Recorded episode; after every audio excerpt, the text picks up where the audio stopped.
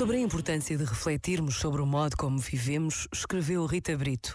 A reflexão sobre a vida oferece espaço para examinar os nossos valores e prioridades.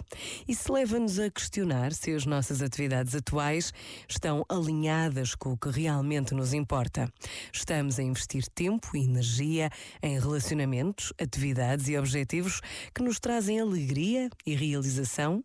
Através da contemplação cuidadosa, podemos realinhar as nossas prioridades prioridades e garantir que as nossas ações estão em harmonia com os nossos valores fundamentais, tendo como objetivo uma vida com mais propósito e significado. Este momento está disponível em podcast no site e na app.